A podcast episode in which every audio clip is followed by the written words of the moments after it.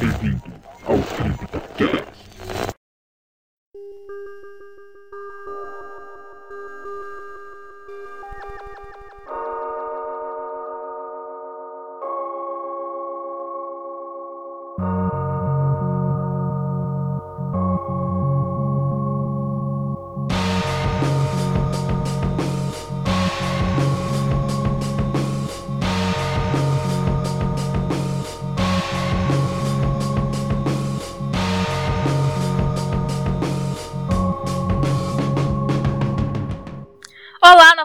amigos ouvintes do Zona Sombria, e sejam bem-vindos a mais um CryptaCast. Aqui é a Larissa, e como já dizia Zé do Caixão, um último favorzinho: se passares pelo céu, manda lembrança aos anjos, mas se teu fim for o inferno, dá meu endereço ao diabo. Aqui é Fernando Lobo. E como eu sei que eu sou eu e não sou eu possuindo um corpo que não é meu? Aqui é o Igor Passos e se você não acredita no diabo, fique tranquilo que o diabo acredita em você.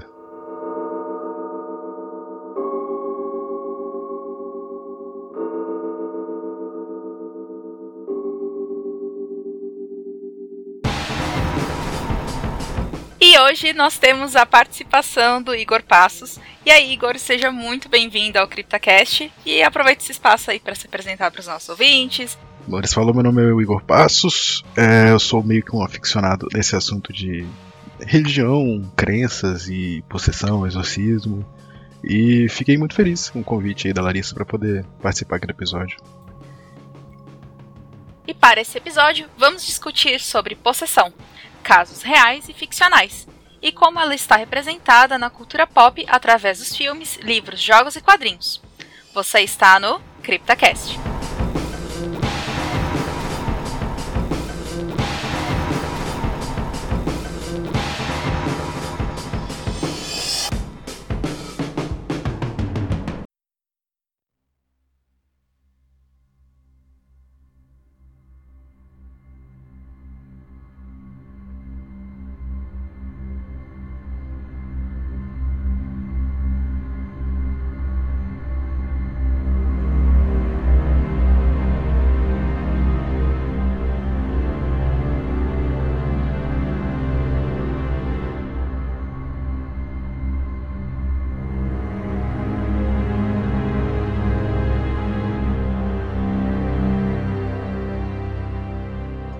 Segundo a Wikipedia, possessão ou possessão demoníaca é, de acordo com muitos sistemas de crença, o controle de um indivíduo, ou em alguns casos objetos inanimados como bonecos e animais, por um ser maligno ou sobrenatural.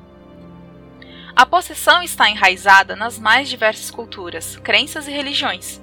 A referência mais antiga de possessão vem dos sumérios, que acreditavam que todas as doenças, sejam físicas ou mentais, eram causadas por Agora fica aí os ouvintes que falam sumério, por favor. Gidin ou Gidin, que são demônios das doenças. Temos também muitas referências de possessão em culturas xamânicas, que acreditavam que muitas doenças eram causadas por espíritos vingativos, e os xamãs eram responsáveis por tirar esses espíritos do corpo da vítima. E temos também no cristianismo, mais fortemente no catolicismo, dentro da nossa cultura, que acredita que a possessão é feita diretamente pelo diabo ou um de seus demônios.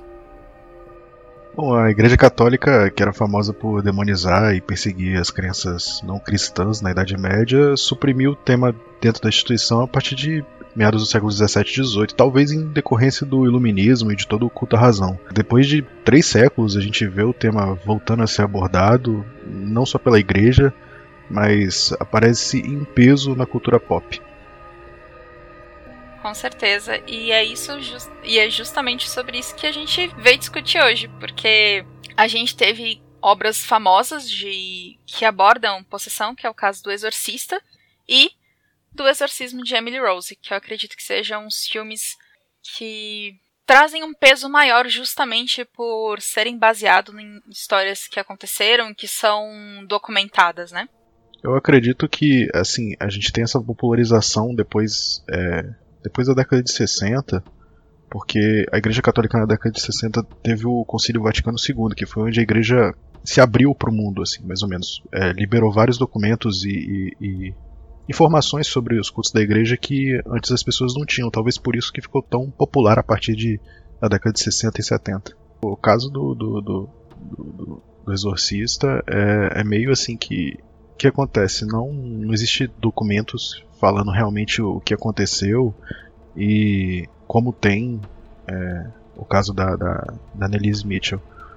E o do Exorcista houve um, um, primeiro um boato de que tinha acontecido o exorcismo, e, mas se popularizou mesmo depois que o, Washington Post é, fez uma matéria assim descrevendo supostamente o que tinha acontecido. E aí, mas mesmo nessa matéria do Washington Post já foi usado nomes fictícios para a família, para os padres e para o garoto e etc. É, porque assim você preserva as partes, né? Tanto que dizem que que aconteceu foi com o garoto, né? O caso que baseou o Exorcista, e a gente tem, no caso, no, no filme, a Reagan, né? A gente tem uma personagem tudo. E além das obras mais famosas que a gente tem, que O Exorcista e o Exorcismo de Emily Rose, inclusive o, de Emily Rose tem gravação de ele tem gravação em áudio, né? Das. Não, não tem gravação em áudio, tem gravações sinistras em áudio. é. não, é, é, muito. É muito sinistro mesmo. Do, do exorcismo em si, né? Eu acho que é, o filme do, do Exorcista é um filme que eu acho ele muito interessante porque ele, apesar de ter um tema e uma abordagem muito pesada, ele, ele aborda várias, assim, ele aborda a fé de, de uma maneira geral, né? Porque o, o, o, principal personagem na história é o, é o padre, não é a menina e a possessão em si.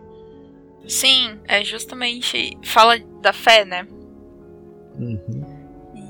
Eu lembro que quando só um off-topic sobre o filme. Quando minha prima, né, já adolescente, eu era criança, ela falava do filme do Exorcista e eu falava, ah, eu tenho medo do Exorcista. E minha prima ficava, você não tem que ter medo do Exorcista, você tem que ter medo do demônio. e aí eu, eu não entendia por que, que o nome do filme era O Exorcista e não o nome do demônio, ou, do, como no caso o Exorcismo de Emily Rose, né? Na época não uhum. tinha lançado, né? Se não me engano, esse filme é de 2004 o Exorcismo de Emily Rose. Né? Então, bons anos depois. Mas é. Sim, é, é, centrado no padre, né? A Reagan, coitada, é. É um mote, né? Mas eu concordo, essa parte aí foi mais uma vez o que a gente costuma falar, né? O, o drama em cima do terror, né? E é, é, legal esse filme, assim, a estrutura como ele foi feita pra época, é, que a gente não tinha filmes tão, assim, com um roteiro tão eu, eu acho muito bem, bem escrito, porque o problema no final não é resolvido assim, de uma maneira bonita e iluminada. Entendeu? O padre precisa se matar para poder tirar, livrar a menina. Então, é, eu acho um filme assim, de, no, no gênero terror, um filme muito importante pro gênero. Ah, com certeza, ele é, ele é um marco, né, no, no, no, cinema do, do horror. Mas uma coisa que o Igor indicou pra gente, o documentário. O Diabo e o Padre Amor. Obrigada. Que inclusive nós assistimos o documentário. E um ponto que eu gosto, que eu gostei muito dele foi justamente quando o diretor Inclusive é o diretor do, do, do Exorcista. Exorcista. O William Friedkin, ele tá entrevistando um padre e ele pergunta se o padre faria o exorcismo, né? E ele fala que ele não tem fé suficiente, tipo, não dessa forma tão clara, mas ele fala que não tem. Ele não é espiritualmente elevado para fazer um, um, exorcismo. E isso é, é muito o que o, o, exorcista traz, né? E trazendo assim um pouco, mesclando com a, o que a gente tem de, de, talvez a gente chamar de base factual, né, do tema, é, que nem todo padre pode fazer um exorcismo. Eu tô falando isso assim do ponto de vista católico, que é onde a gente tem mais é, expressividade na mídia. É, nem todo padre pode fazer. Além dele ter uma formação diferente, ele precisa ser autorizado por um bispo e toda a hierarquia que ele tem que seguir. E tem tudo isso que a Larissa estava falando, que ele tem que ter uma espiritualidade elevada, de qualquer maneira. Ponto para a Igreja Universal que qualquer pastor tira o diabo do corpo de qualquer fiel. É, só ali chega um labachúria. Labachura e Labará e já tá. Ai, eu... tá, tá, tá, tá, tá, tá, tá.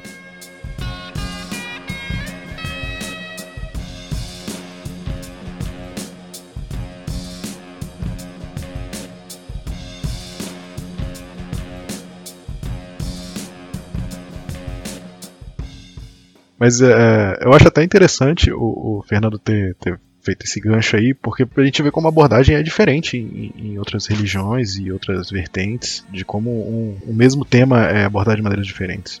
Não, com certeza. A gente tem no próprio espiritismo que a gente fala que é são espíritos obsessores, né?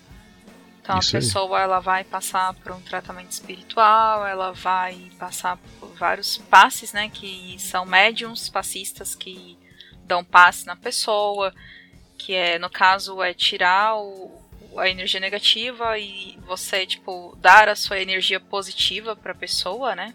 Você está, por isso que o nome é uhum. passe, né? Você está passando a sua energia para a pessoa. Os ouvintes espíritas podem me corrigir, apesar da minha família ser espírita kardecista, eu não sou conhecedora assim, né? De, de... Meus pais com certeza saberiam falar mil vezes melhor que eu. Mas é, é, essas, essas diferenças nas religiões é, são, é interessante de abordar também. Porque que eu vejo assim, eu posso estar errada, mas a, a possessão ela é sempre levada pro pra forma católica, vou colocar assim, de lidar uhum. com ela. Acho que justamente por ser a como a, a, gente teve no Exorcista, né, e ele é um filme que é um marco no, no cinema do horror, mas ele também é, é, um marco cinematográfico, ele não é só pro terror, né? Ele é pro cinema uhum. como como um todo, acho que justamente por ele ter representado um, um exorcismo católico, ele traz um, um, peso, então as pessoas querem retratar também exorcismos católicos, né?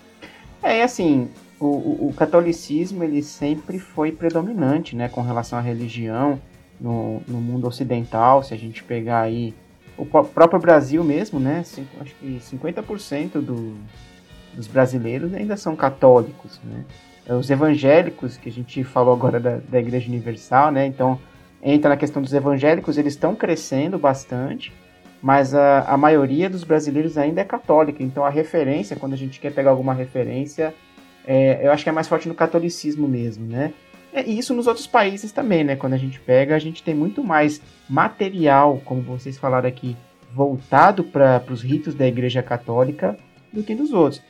Até porque, assim, se você for ver no espiritismo, né, quando a gente fala de, de, de, possessão, não é bem que tem um, um espírito dentro do seu corpo, mas sim um espírito próximo de você sugando a sua energia. Na, na, na igreja evangélica, quanto na católica, já seria tipo assim, ter um demônio mesmo possuindo o corpo da pessoa.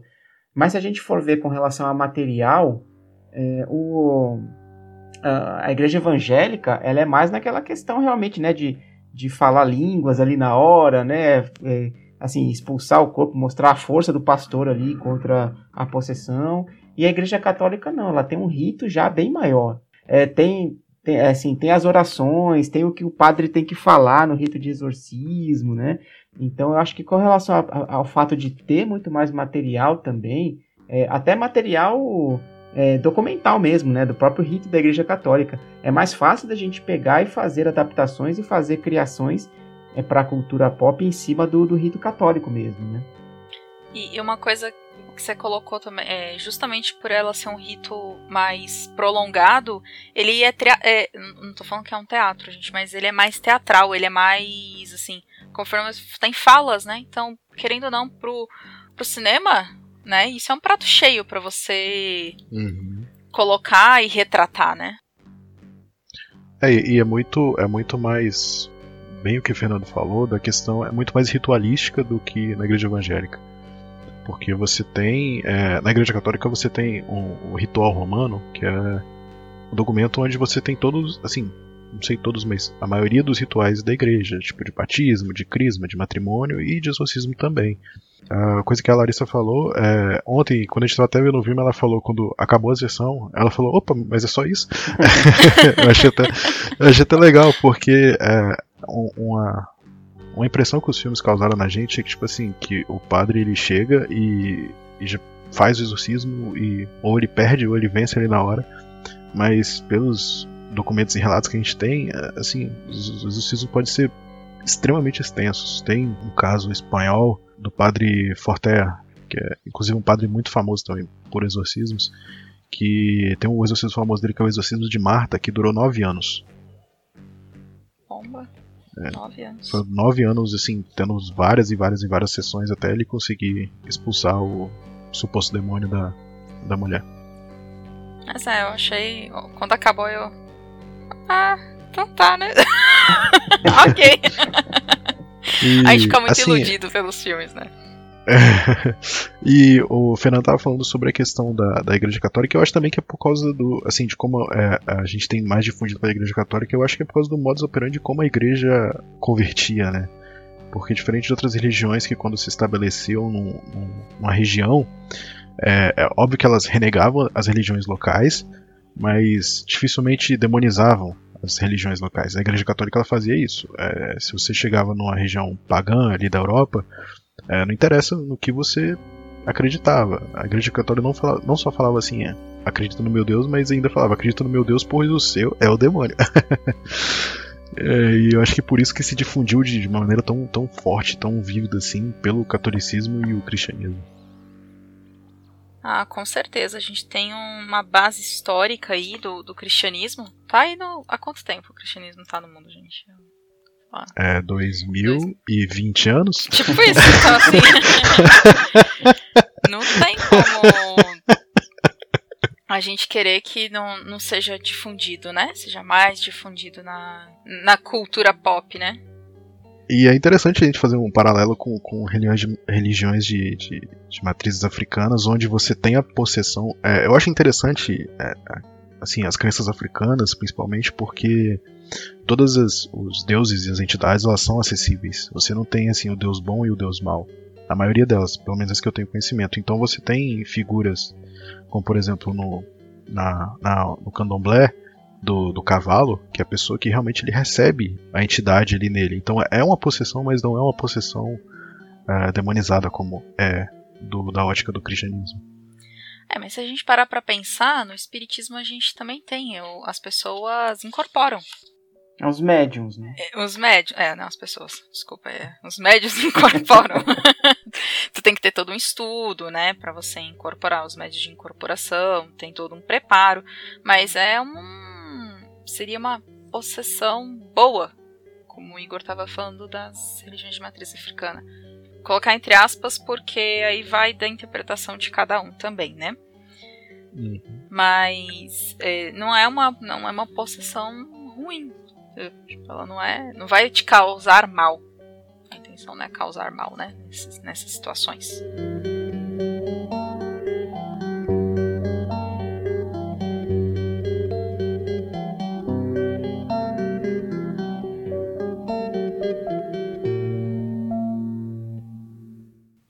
Ó, gente, a gente falou um pouquinho aí, né, sobre o Exorcista, um pouquinho, assim, deu uma pincelada no Exorcismo de Emily Rose. Inclusive, eu gravei, eu quero fazer um jabá. eu gravei com o pessoal lá do Necronome Conversa há muito tempo atrás já sobre o filme do Exor- Exorcismo de Emily Rose. Eu vou deixar, a gente vai deixar aí na descrição desse CryptoCast o link pra vocês irem ouvir a galera do Necronome Conversa. O episódio tá bem bacana. Eu não falei muito, mas tá ótimo. Tá ótimo, gente. Vocês já me ouvem muito aqui, né? mas vamos falar um pouquinho também sobre outros filmes que são ditos como baseados em fatos, né? Inclusive, eu só queria dar uma palhinha aqui sobre essa frase baseada em fatos, porque ela já enganou a gente, né? Com a bruxa de Blair. Várias vezes. Não sei se vocês lembram. É. a, a Bruxa de Blair foi, foi assim, o marco dessa questão do, do, do found footage, né, das filmagens encontradas e tipo assim, eu assisti em VHS eu já sabia, né? Uhum.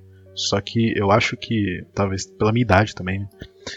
Mas eu acho que pra quem teve a experiência de, de ver esse filme achando que era, que era uma parada real, deve ser um negócio incrível, cara. Ah, eu lembro, a minha mãe, ela tava falando esses dias com uma colega dela. Eu tava ven- ouvindo ela contando, né? Que ela falou, ai, foi horrível, porque a gente ficava apreensivo, achando que era de verdade, que os jovens estavam desaparecidos. Porque foi uma campanha de marketing pesada que eles fizeram, assim, na época. E, e pesada que eu digo não só em termos dos recursos que eles usaram, mas como eles fizeram. Sabe? Tipo, falar que os jovens desapareceram e tal. Então, assim. E chega assim ser engraçado, né? Porque o orçamento do filme era baixíssimo. Sim, ele se vendeu muito bem no marketing dele, né, realmente. Com certeza. Mas voltando a falar das dos filmes baseados em fatos, a gente tem uma pequena lista aqui dos filmes, na verdade, que eles vieram do casal Warren, que é no caso Invocação do Mal, o Horror em MTV e o Annabelle, que no caso não é a possessão de uma pessoa, é possessão de brinquedo, né?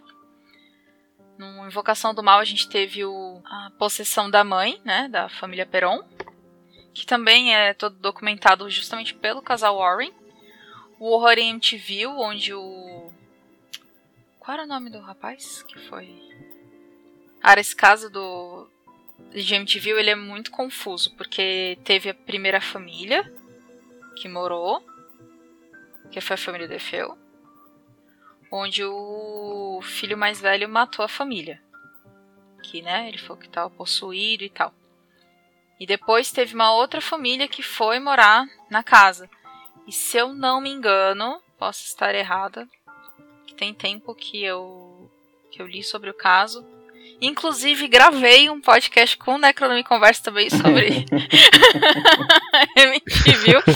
Só que a gente falou sobre o documentário. A gente não falou sobre os filmes, porque tem. Esse caso foi, inclusive, adaptado para vários filmes, né? Tem trocentos filmes sobre MTV. Aí teve a segunda família, a família Lutz, que foi morar na casa. E se eu não me engano, o casal Warren foi depois da família Lutz. Eu posso estar errada, gente mas a o casal Warren foi investigar a casa e constataram que a casa realmente tinha um espírito e tudo, né? Mas apesar de ser bem famoso, né, o caso de MTV, por conta dos filmes e tudo, na cultura pop, só um, um parênteses rápido aqui, não foi isso que deixou o casal Warren famoso aqui, né? Foi realmente o, o Invocação do Mal, né? O caso da família Peron. Sim. Que é esse primeiro que a gente falou agora, né? Sim, sim. Foi um dos maiores casos. E no caso no, da do Invocação do Mal, da família Peron, não era um possessão por um demônio, né? Eles só que era a possessão do espírito de uma bruxa que estava ali na casa já há muito tempo, né? Então ela uhum. possuiu o corpo da mãe. Esse caso realmente foi o que alavancou o casal Warren, né? Para outros casos e, e também né, lançou no cinema. Foi o primeiro filme aí da, franquia. Ah, eu não sei o nome dessa franquia, gente, dos filmes do casal Warren. A franquia do, do James, Wan. do mal. É, os filmes do James Wan. Ah, mas é porque o James Wan, cara, gravou até Aquaman, pô. Tá bom. ah, os filmes do James Wan menos Aquaman. Menos Aquaman, menos Aquaman e menos o aquela franquia do sobrenatural, o Insidious, que também é dele. Mas é, é o James Wan lançou o casal Warren com Invocação do Mal, né? Que, assim, sinceramente, para mim, de todos os filmes da, dessa franquia, é o, é o melhor, assim, dele, né? Eu gostei muito do Invocação do Mal e fui muito animado para ver o segundo e já não gostei muito do segundo. E o Annabelle eu acho até bobo, sei lá. E o Annabelle também é voltado para um caso real, né? Isso. É. O Annabelle, eu, eu, eu acho que eles cometeram um erro e tem botado aquela boneca toda estilizada. A boneca original é muito mais sinistra, velho. É mesmo uma boneca de pano, a boneca né? original, ela é bonitinha. Então, justamente por isso que ela é sinistra. É uma boneca de pano. O Invocação do Mal 2, ele é, também é baseado em fatos, só que é um pouco controverso a atuação do casal Warren nesse caso, entendeu? eles não atuaram tanto quanto é colocado no filme. Então, o Invocação do Mal 2, ele é muito mais fantasioso do que o primeiro, que é, tipo, tudo bem, gente, assim, esses filmes, eles não vão trazer exatamente o que aconteceu, porque não são documentários, eles são filmes, né, justamente. Mas a o Invocação do Mal 2, ele é mais um caso de poltergeist do que um caso de, assim, se vocês forem pesquisar aí atrás, é o caso de Enfield, se eu não me engano. É o caso de Enfield. Ele se vocês derem uma pesquisada, ele é mais um caso de poltergeist, ainda mais que envolve adolescentes e, né, adolescentes sempre tem poltergeist, né? Mas é foi um, uma outra galera. Os, os Warren não, te, não, tiveram tanto tanta participação nesse caso, entendeu? No filme uhum. eles colocam muito mais, mas eles não tiveram tanta participação. Inclusive, tem uma minissérie do caso Enfield que é muito boa. É, tem um caso que. Cara, eu, isso eu tava olhando aqui agora há pouco. Eu não sabia que esse filme é, foi de um caso dos Warren, que é A Casa das Almas Perdidas. Eu não sei se vocês já assistiram, é um filme do começo da década de 90. É, um filme antigo. Esse, aí eu tava olhando aqui que esse também foi um, um, um caso investigado pelos o, o, casal Warren e esse cara foi um filme que impactou porque ele é aquele filme que tem aquela progressão, né? ele começa com um negocinho mexendo, uma lâmpada apagando e no final tá todo mundo aí chorando para dentro com medo de chorar para fora. É, eu acho que ele pegou muito a, a, a, vibe do Poltergeist nesse caso também, né? Se eu não me engano. Porque realmente, assim, eu, eu, eu vi esse filme, mas faz, faz muito tempo já, né? Mas se eu não me engano, ele tinha uma vibe bem parecida assim com, com Poltergeist. E eu não sabia, não sabia que ele tinha algo relacionado ao casal Warren também. Não, também não. Eu não lembro desse filme, eu acho que eu não assisti. Eu tava lendo que a, a família se chama família Smur, que era atormentada por. A família era atormentada por três espíritos que espancavam eles em casa e uma sucubus que chegou a violentar um dos membros da família. Caramba. Sinistro. Pesado. É, é tenso. Então, eu achei aqui, o a minissérie, é uma minissérie britânica, são três episódios, The Enfield Haunting conta a história do caso de Enfield. Assim, ela é mais fiel aos fatos que realmente aconteceram, os fatos do que o, o filme Invocação do Mal 2.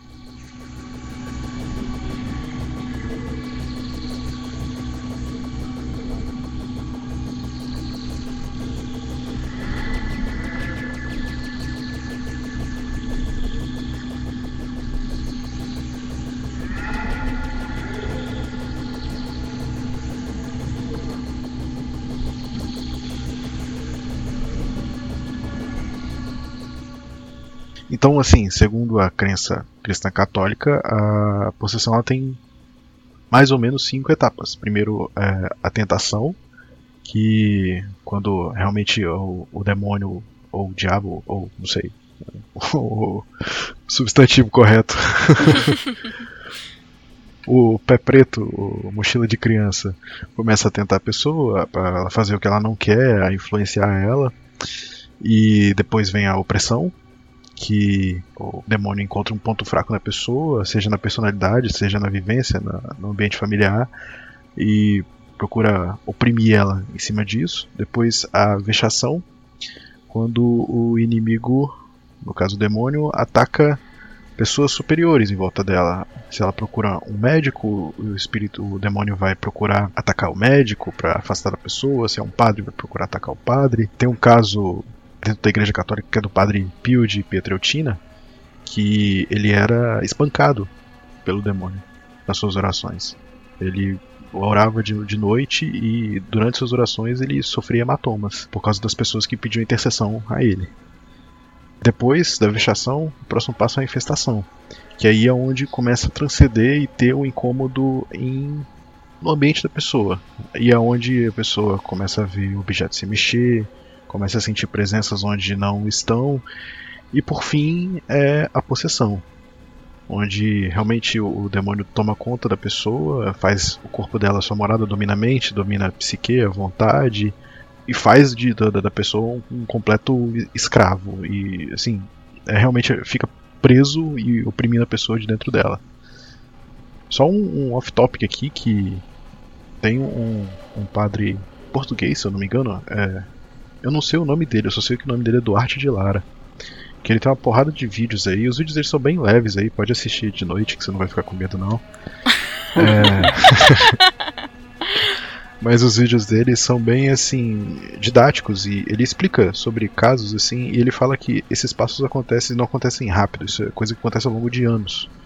Então, mais uma vez pra gente ver como a mídia muda um pouquinho as coisas pra gente ter, querendo ou não, ficar mais preso àquele tema. Valeu aí, Igor, pela explicação. Tá, beleza, assim. É, você falou das etapas da possessão, muito legal, acho que é, é, interessante a gente ver isso aí. E já comentamos um pouco, né, sobre alguns tipos de possessão, daqueles espíritos que só querem causar ali pra, pra pessoa, ou quer tomar o corpo, ou até que até ou até mesmo as possessões do bem, vamos dizer assim, né, que é a mediunidade, é, a própria questão dos rituais do candomblé, né, da, de, de matrizes, africa, matrizes africanas. Agora, uma coisa que eu fiquei encucado aqui esse tempo todo, é que eu vou ter que perguntar aqui para vocês. Voodoo é um tipo de possessão também? Cara, é, assim, eu acho que volta aquela questão do, das entidades da, da, das religiões africanas serem acessíveis. Então, mesmo que assim tenha um, um controle de, um, de uma pessoa através de um objeto por um, uma entidade, não é aquela.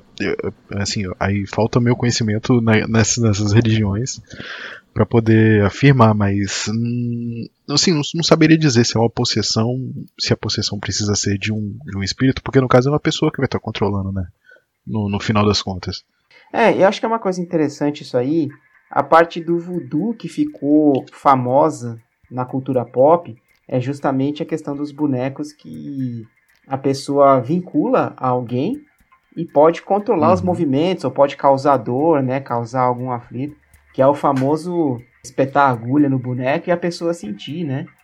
É, mas assim, e a gente, é, eu acho que da mesma maneira, mas a gente dá pra fazer um paralelo com outras, é, outros rituais de algumas religiões que, que, por exemplo, eu tenho rituais bem específicos para fazer certos tipos de coisas muito específicas com as pessoas, tipo assim, ah, tem um ritual pra sei lá, a pessoa ter dinheiro, aí tem um ritual muito específico, tem um ritual pra sei lá, trazer a pessoa amada e, e não sei quantos dias. É um ritual específico. Então eu acho que é tipo assim, é uma particularidade do ritual, mas no meu ponto de vista eu não vejo como uma possessão o voodoo. E só aproveitando então o gancho que o Fernando colocou sobre o voodoo, a gente tem o voodoo muito representado, mas sempre de forma negativa na cultura pop, nas ficções, né? Até em desenho, a gente tem, né, no caso da Princesa e o Sapo. Não sei se vocês assistiram esse desenho. Uhum. Essa animação. Nós temos o voodoo, né? A gente tem a. Só que sempre, como eu falei, de forma negativa, né? E a gente tem vários filmes que também trazem o tema voodoo e possessão na, na ficção, né? E quando eu falo ficção, ficção mesmo, que não tem nenhuma base real, né? A gente listou alguns filmes aqui, como é o caso. Acho que nem o Fernando nem o Igor assistiram Cadáver. E o Felipe não está aqui para falar para mim que filme é ruim. não, não, não assisti. ah, o Cadáver é. Ixi, agora não sei se já tem no trailer que eu vou falar. Ih, vai dar spoiler. Vou dar spoiler ah, agora. Pode dar spoiler. Vai lá, vai, lá, é, vai, vai lá, né? Tede, desavisados. É. No cadáver, a legista, né, ela tá na, no necrotério e começa a acontecer coisas esquisitas e tudo, né? Como um bom filme com necrotério e tudo. E o corpo que tá lá, que tá possuído. A menina, ela tava sendo exorcizada e morreu durante o exorcismo. Só que o, o espírito, o, o demônio, não deixou de habitar o corpo mesmo que a pessoa, mesmo com a pessoa já passado dessa para melhor ou pior, né?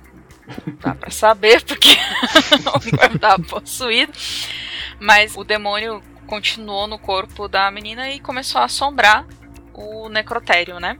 A gente também tem o brinquedo assassino, que a gente também, como a Annabelle traz o, a possessão do boneco Annabelle, nesse caso, o brinquedo assassino, o.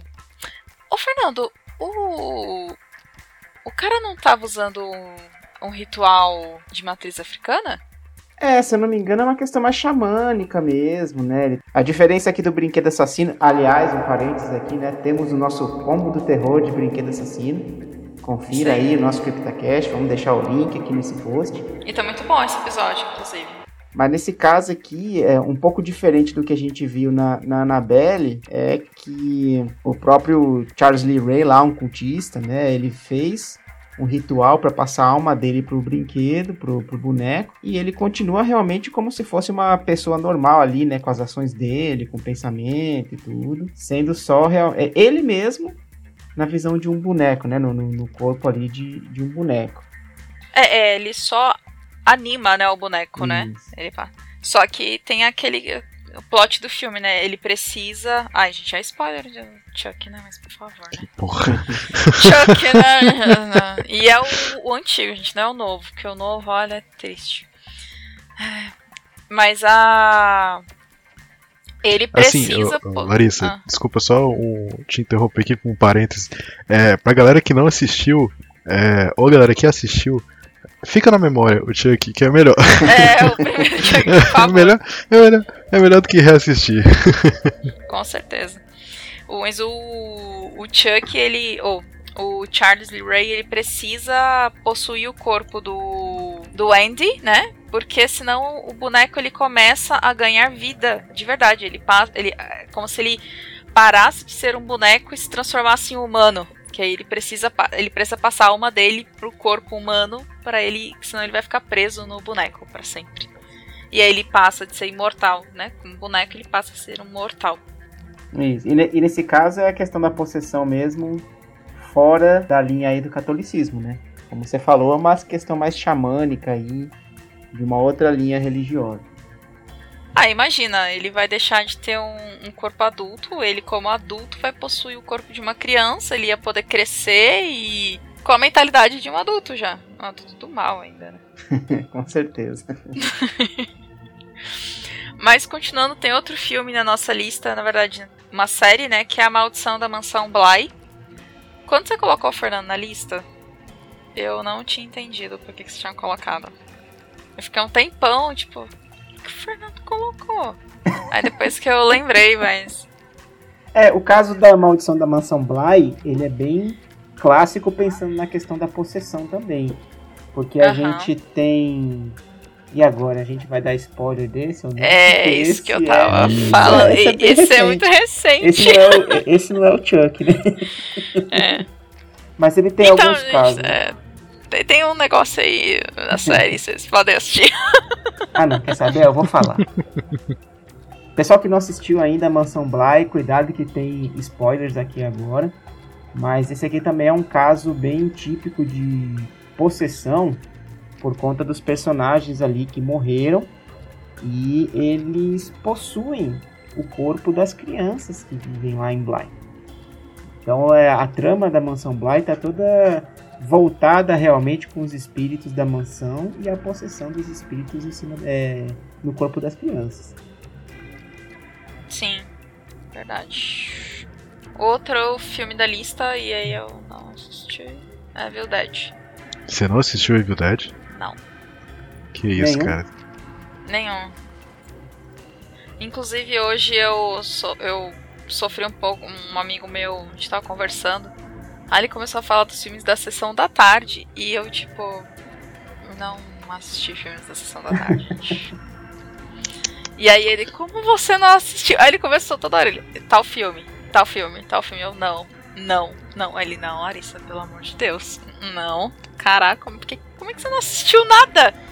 E eu, ah, não é que eu não assisti nada, é que eu ficava na rua o dia inteiro brincando. E minha mãe só deixava a gente ver TV na. Quando tava chovendo, uma vez ou outra. Então, tipo, eu assistia às vezes na casa do meu tio e olhe lá. Então não era, eu não era uma criança muito de ficar na televisão. E quando eu ia pra TV, eu ia assistir VHS. Eu tinha os VHS da Disney, então. É, enfim, é, o Evil Dead é, e entristece muito a Larissa nunca ter visto.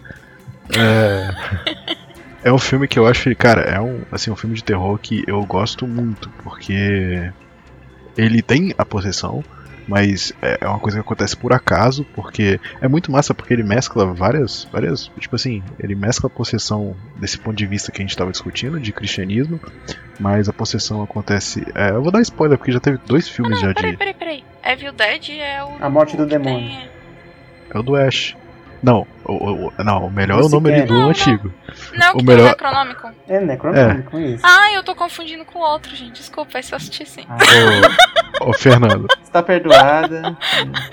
Gente, sério, eu sou muito ruim com nome de filme, então. E nome de ator também. o melhor, o melhor é o nome, o nome traduzido do antigo, que é Uma Noite Alucinante. É, Aham. Mas é, é um filme que eu assisti quando era criança e me deu muito cagaço, cara, porque os efeitos práticos do, do, do Sam Raimi, tinha aquele negócio do, do Steadicam que começou nesse filme, era muito sinistro, porque, tipo, era um. Era o, o mal, né? O evil perseguindo ele assim na floresta.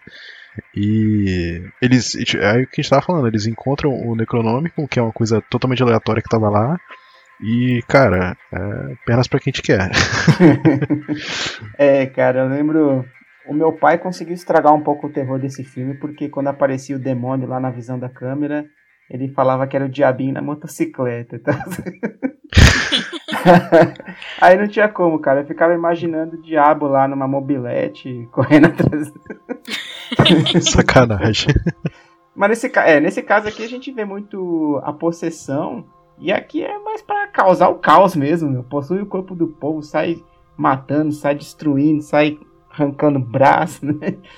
É, é, é, é assim, aquela clássica é dizer, abordagem de tipo assim, uma coisa aprisionada que não devia ter sido libertada. Exato. E continuando, a gente teve a série Desalma. Desalma é uma série brasileira que saiu agora em outubro de 2020. E ele também trata muito essa questão de possessão. Aliás, confiram a resenha que, eu fiz, o Desalma, aqui no nosso site. Vou colocar, vamos colocar o link também para a resenha. É, e ele, ele é muito baseado no folclore eslavo. Ele conta a história de uma pequena comunidade no interior de Santa Catarina, que seria uma cidade. É uma cidade fictícia, na verdade, né, chamada Brígida, onde é, foi colonizada ali pelos eslavos, né, então tem muita uh, volta, muita questão dos ucranianos, né, então fundada por ucranianos. E eles têm as suas celebrações, as suas tradições, imaginando mesmo uma cidade pequena, né?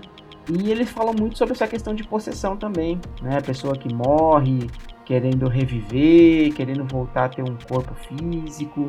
E a gente consegue ver um pouco essa questão da possessão também dentro do dentro do seriado Desalma. Sabe um filme que a gente não citou? Qual? Mas ele tem bem pouquinho de possessão? Ghost.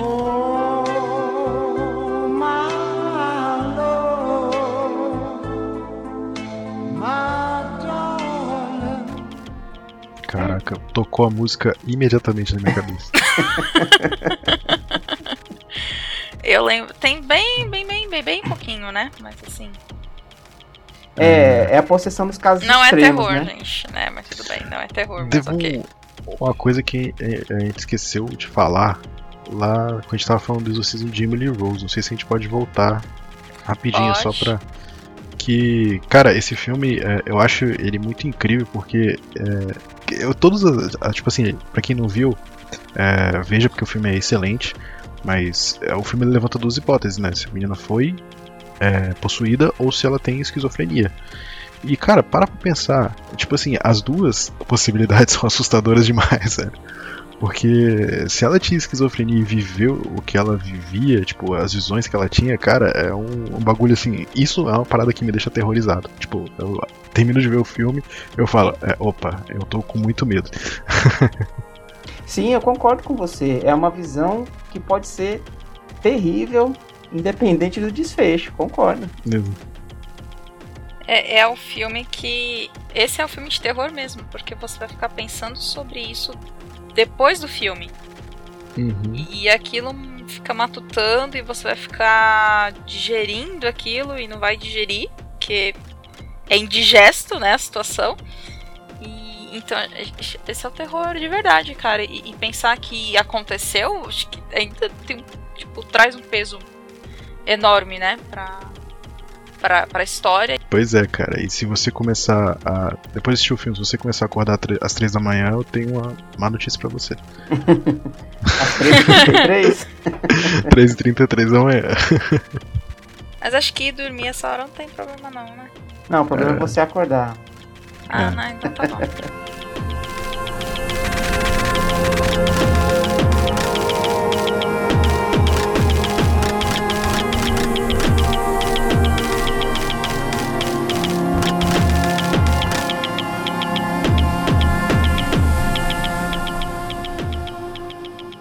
Apesar da gente ter abordado aqui um, um- ter sido um pouco tendencioso e falar sobre as religiões e tá analisando fatos se são verdadeiros ou não, depende muito da crença de cada um, acho importante também a gente falar sobre a ótica que a psicologia tem sobre é, os casos de possessão e dos exorcismos em si.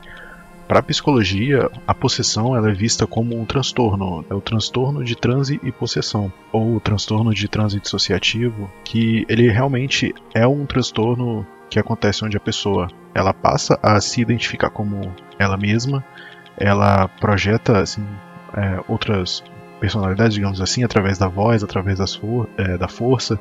E pelo que eu estava lendo aqui, isso é, ela acontece depois de certos traumas.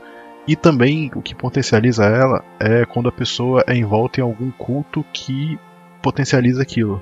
Então, assim, e é uma coisa que você pode acabar vendo na maioria dos casos, que, assim, eu não estou falando todos, mas a maioria dos casos que tem possessão é, são históricos de pessoas que já tinham alguma crença, eram envoltos em uma comunidade ou famílias que tinham uma certa crença. É, assim, é muito importante a gente tem que sempre lembrar que, querendo ou não, isso é algo da nossa cabeça e psicologia, a gente precisa sempre dar importância a isso antes de qualquer crença. Ah, com certeza. Eu, no documentário mesmo que a gente assistiu do Padre Amor, eles falam mesmo que as pessoas que apresentam esse transtorno elas têm background religioso. Eu vou fazer um comentário, as pessoas vão jogar pedra em mim. Mas é, é, é curioso, porque a gente vê muitos casos de possessão justamente em pessoas que já estão dentro desse contexto religioso.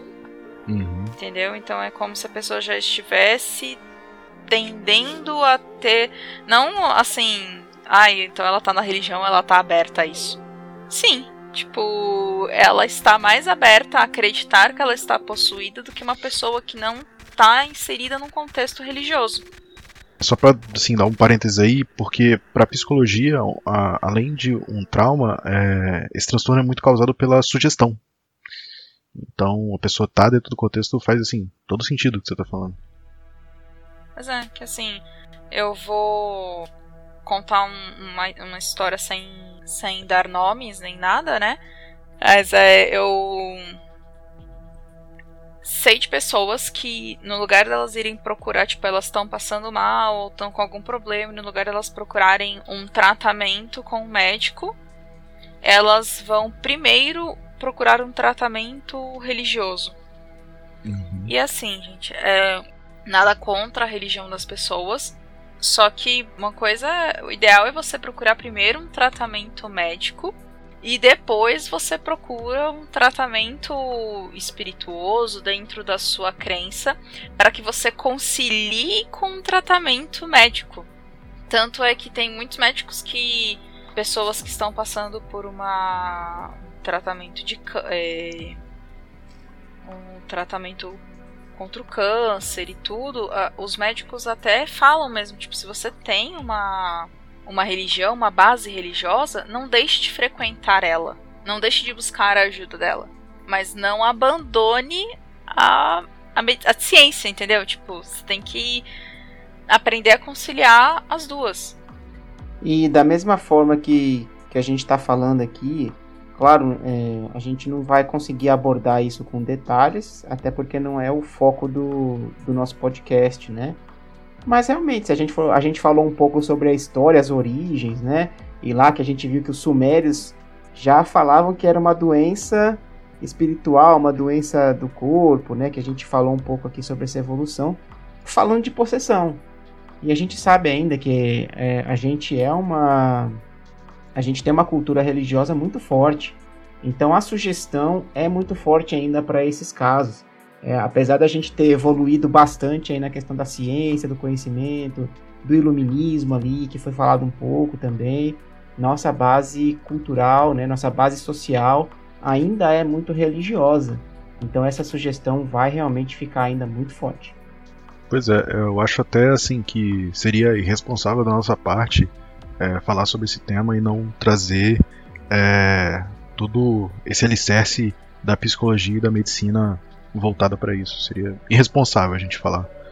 Com certeza. E aproveitando, Igor, que você falou desse é, da questão do seria irresponsável a nossa parte, vocês acham que a forma como a possessão, no caso de baseada em fatos, como elas são retratadas na mídia, seria uma forma desrespeitosa com a família ou com a religião? Vocês acham que precisa ter essa exposição na mídia? É uma coisa bem delicada realmente quando a gente pensa é que muitas das histórias foram baseadas em casos reais. Como a gente falou mesmo, né, o Exorcista, que é um dos maiores ícones que é voltado na mídia, na cultura, sobre possessão, ela foi baseada no livro do, do Black, que por sua vez foi baseada num caso real ali da década de 1940 que a gente mencionou. É, então realmente é um pouco pisar em ovos na minha, na minha opinião. Mas a gente sabe muito também que isso atrai a atenção das pessoas, isso atrai o interesse das pessoas. Então acaba juntando essas duas coisas aí: a curiosidade das pessoas e justamente esse mercado que a gente tem da cultura, né? É, e acho que assim, a gente pode fazer um paralelo com qualquer tipo de. qualquer evento extraordinário que a gente vê e é retratado em filme. Eu acho que a gente pode fazer sempre o um paralelo, tipo assim, de um caso de uma família que passou por um, não sei, um desastre natural e foi muito traumático para ela, ou algum atentado violento e foi muito traumático para ela. Eu acho que o mesmo paralelo a gente pode trazer para esse âmbito de, assim, de não trazer a exposição. O, assim, eu acho que o Fernando tá corretíssimo aí no que ele falou de a mídia sempre vai vislumbrar nisso a, a maneira de ganhar dinheiro. Vai, querendo ou não, como é que eu posso dizer? Aumentar e tentar polir a história para que seja algo que seja mais fácil de vender, mas eu acho importantíssimo é, assim proteger as pessoas envolvidas e proteger tanto a imagem como a, a, a mente das pessoas, mesmo das famílias envolvidas.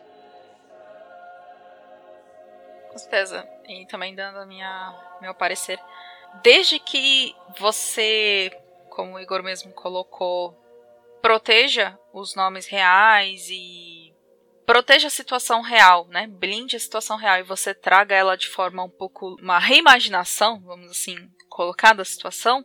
Também tem a questão um, um teor histórico, né? Eu, eu diria, se você se você assistiu o Exorcismo de Emily Rose, apesar dele ter muitas partes de ficção, ele mescla muito também com com avisos. Eles reimaginam a cena, entendeu? O caso do julgamento.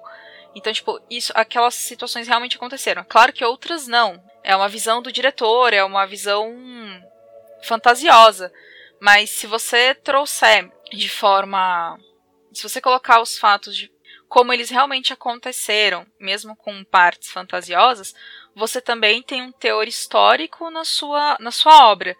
Então você pode levar a história que aconteceu, claro que dando aviso de que é baseado em fatos e tem partes fantasiosas, as pessoas passam a conhecer aquela história e vão atrás do que de fato aconteceu e vão acabar conhecendo e essa história é, é divulgada, né? É uma faca de dois gumes, mas também é um é uma forma das pessoas terem acesso àquela história, né? É só lembrar que apesar das brincadeiras aqui no cast, do tema ser frequentemente utilizado como entretenimento da mídia, há os casos reais e pessoas realmente sofreram com essas situações, né? Que no é, como é o caso da Annelise Mitchell, que é retratada no filme do Exercício de Emily Rose. Então vale sempre lembrar quando você você ouvinte, quando vocês forem ver esses casos, deem uma pesquisada nos casos reais e, e, e isso é sempre bom para vocês, né, terem base e também saber, tipo, a pessoa realmente sofreu com isso. É, é ter empatia, né, Larissa? Tipo assim, tudo bem, é, a gente. É, óbvio que gera um fascínio esses assuntos, mas a gente tem que ter empatia pelas pessoas que sofreram e que elas passaram. Com toda certeza.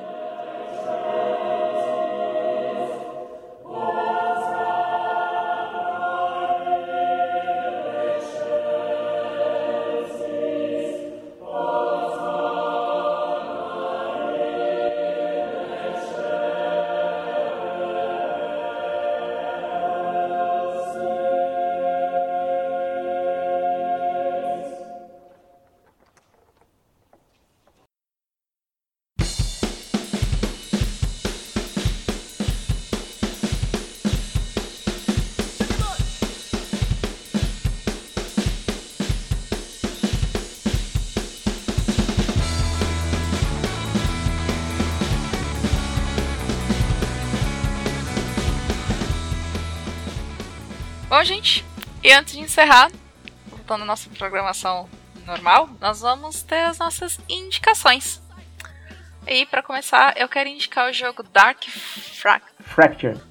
O prólogo da história tá de graça na Steam. Fica a dica, Fernando, aí se você quiser jogar, viu, Fernando? Eu não vou jogar. Já aviso, porque, cara, eu fiquei no maior cagaço vendo o vídeo da Gabi jogando. Mas eu vou deixar, a gente vai deixar o link da Steam aí na, na postagem desse CryptoCast para quem quiser caçar ele na Steam para jogar. Ele fala justamente sobre um necrotério assombrado. Fica a dica. E eu ainda tô morrendo muito no Visage. Tô vendo uns screenshots aqui, é, é dá medinho. Dá, dá medinho o jogo. Não, e o visual dele tá muito. É, é, super obscuro, bem cara de. Necrotério macabro mesmo. A minha indicação vai ser um jogo também, e é um jogo já um, um pouco mais antigo. Ele saiu em 2007, que é o jogo Clive Barker's Jericho. Ele é baseado numa história criada pelo Clive Barker, né, famoso aí pela, pela história do Hellraiser, por exemplo. E ele criou essa história especificamente para esse jogo. E, esse jogo aqui ele fala sobre um, um departamento de guerra do, de ocultismo, né, ou seja, um grupo militar mesmo que enfrenta é, perigos aí sobrenaturais. E no caso dessa história, o, o líder do esquadrão, né, o Capitão Ross, ele é morto em ação. Só que o espírito dele fica ali presente. E para você colocar isso na, na, mecânica, né? A mecânica do jogo é justamente você, como o espírito do Capitão Ross, possuir o corpo dos seus companheiros ali de esquadrão para acionar as suas habilidades únicas e conseguir passar, avançar no jogo. Então ele realmente trata aqui de uma questão de possuir os outros membros do esquadrão para você conseguir avançar. Ele é um jogo muito bom, uh, o avanço dele é bem interessante, a, a progressão dele é interessante. Só que eu tenho que falar que infelizmente ele é daqueles jogos que foi, foram lançados com pressa e o final foi cortado. Então o final ele deixa um pouco a desejar, mas no contexto geral ainda acho que é um bom jogo. Antes do Igor dar indicação dele, eu só queria dizer, ô Fernando, como é que você tem coragem de falar que é um jogo um pouquinho antigo, cara? Um jogo tem 13 anos. Um pouquinho. Resident Evil é muito antigo. É, Pô, Resident Evil já tá velho. A gente tava falando aqui, mó empolgado de Skyrim, que é de 2011. É. Ah, é porque assim, pra gente não parece tão antigo, né? Assim, pelo menos eu não sinto que esses jogos estão tão, assim, já tem tanto tempo. Mas se você falar isso pra New Generation. Ah, isso aí, isso aí já é de outra. Os, os jovens do Free Fire? Cara, ah. isso é muito antigo. Já tá datado quase. Triste, mas é. É isso, é a realidade. Bom, vou deixar aqui é, algumas indicações. Primeiro, o livro do Padre Forte, que eu citei alguns momentos aqui, que é o Suma Daemônica. É, apesar do nome, é Suma Demoníaca, né?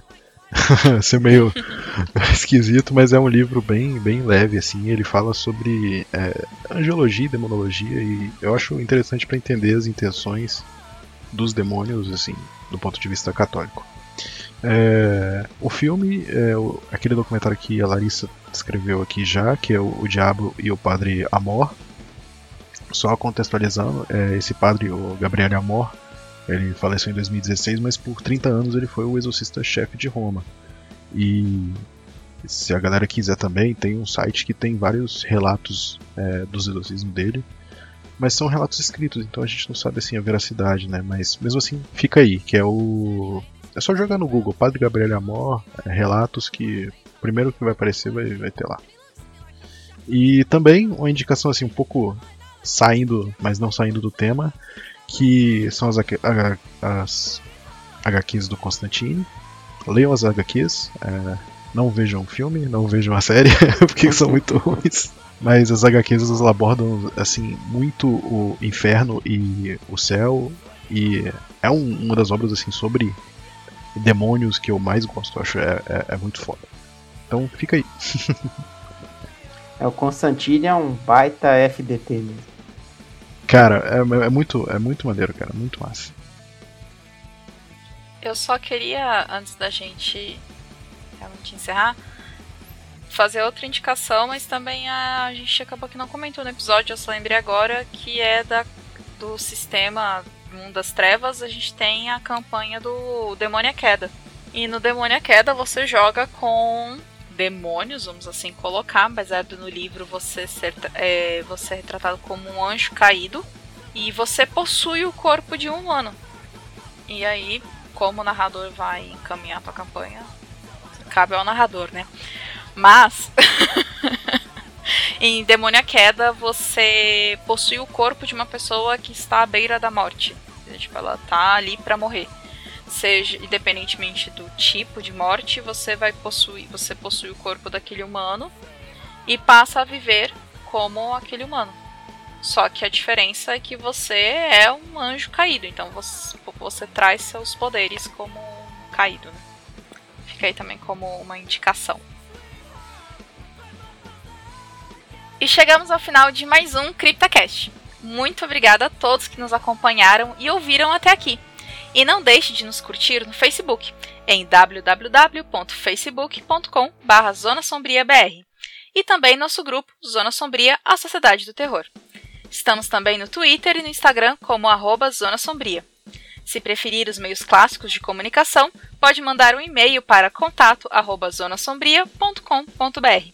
Visite também nossa página em www.zonasombria.com.br.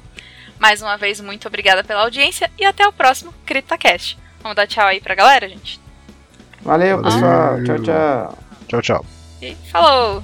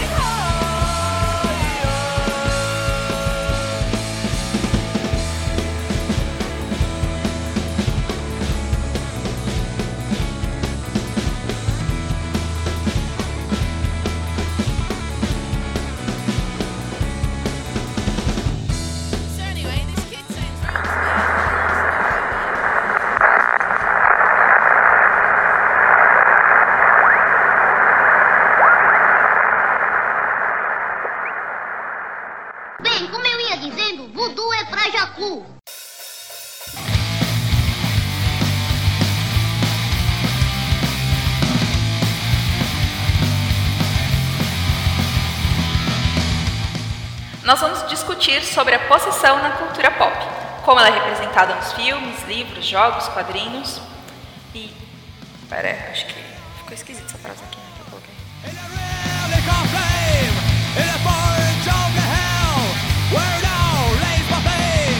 E para esse episódio, como o Igor até já deu uma palhinha, nós vamos discutir. Ixi, dei spoiler. Não tem problema. Não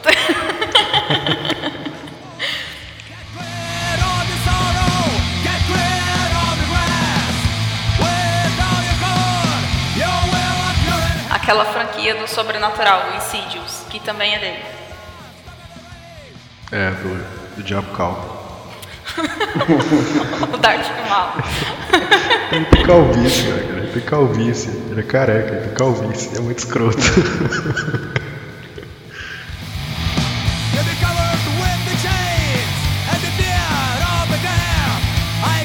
Agora uma coisa que eu fiquei encucado aqui esse tempo todo é, que eu vou ter que perguntar aqui para vocês, né?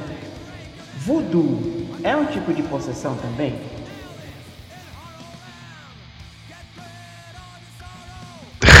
o silêncio.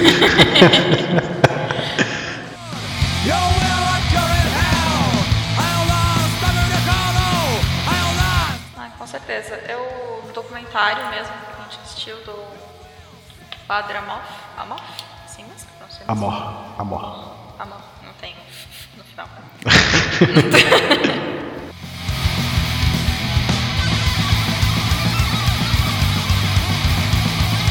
Bom, gente, e antes de encerrar, então, nossa programação normal, nós vamos ter as nossas indicações. E para começar, eu quero indicar o jogo Dark Fry.